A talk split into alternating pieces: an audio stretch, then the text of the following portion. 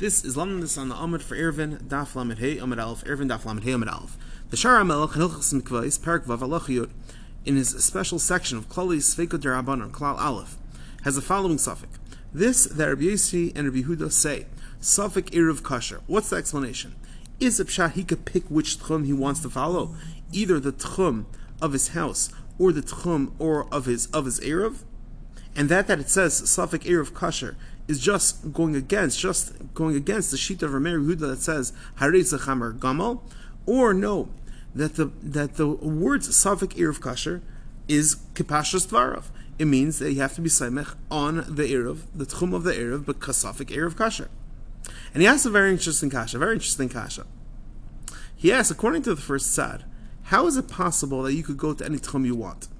But in this case, in this case, even though it's a safek Derabanan, even though it's just a safek Derabanan, in every single tzad that you pick, you're going to have a kula that's seiser the kula of the other tzad. And there's no reason why you could be semech on one kula over the other. Because why? Because the two tchumen are, are seiser each other. And if you pick one kula, you're going against the kula of the other tzad. So mechatesi to pick one tzad kula over, over another. And he brings a very interesting raya. Taisis in Baba Kama, Yud Aleph, Daf Yud Aleph, Amud Aleph, Legami. He says if you have two sveikas which are seiser each other, which are seiser each other, we do not have the kula of svek sveka.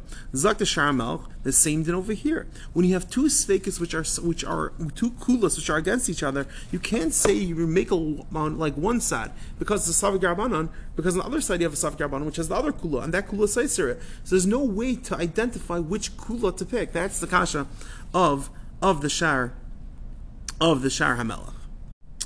And he brings another raya.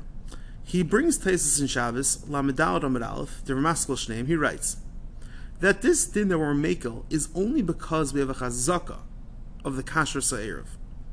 And accordingly, Zak the Sharamelech, since Taisus explains that the reason behind Rabbi Yisrael and Behuda, Safik Erev Kashrus, mitzad the Cheskas Kashrus, therefore Zak the Sharamelech, that it's like the second tzad, and Safik Erev Kasher is Kipshutai, that you can only be Saimach on the Tchum of the Erev and cannot be Saimach on the Tchum of your Bais. So let's just review quickly. Shar Melech has the following suffix. Safik Erev Kasher. Can you pick which Tchum you want to follow? Or no, Safik Erev Kasher means the Erev is Kasher and you can only be Saimach on the Tchum of the Erev. And he the Kasha, based on Taisus, it says copy Sveka. If you have two Svekas which are which are Seiser each other, you can't be Saimach on it.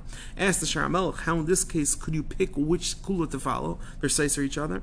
And it brings a raya from Taisus and Shabbos, which says that the side of our Sugya is because we have a cheskas kashrus zok the shamelch is clear from places like the second side. Self of kasher means can only be semich on the tchum of the air. Everyone have an amazing day.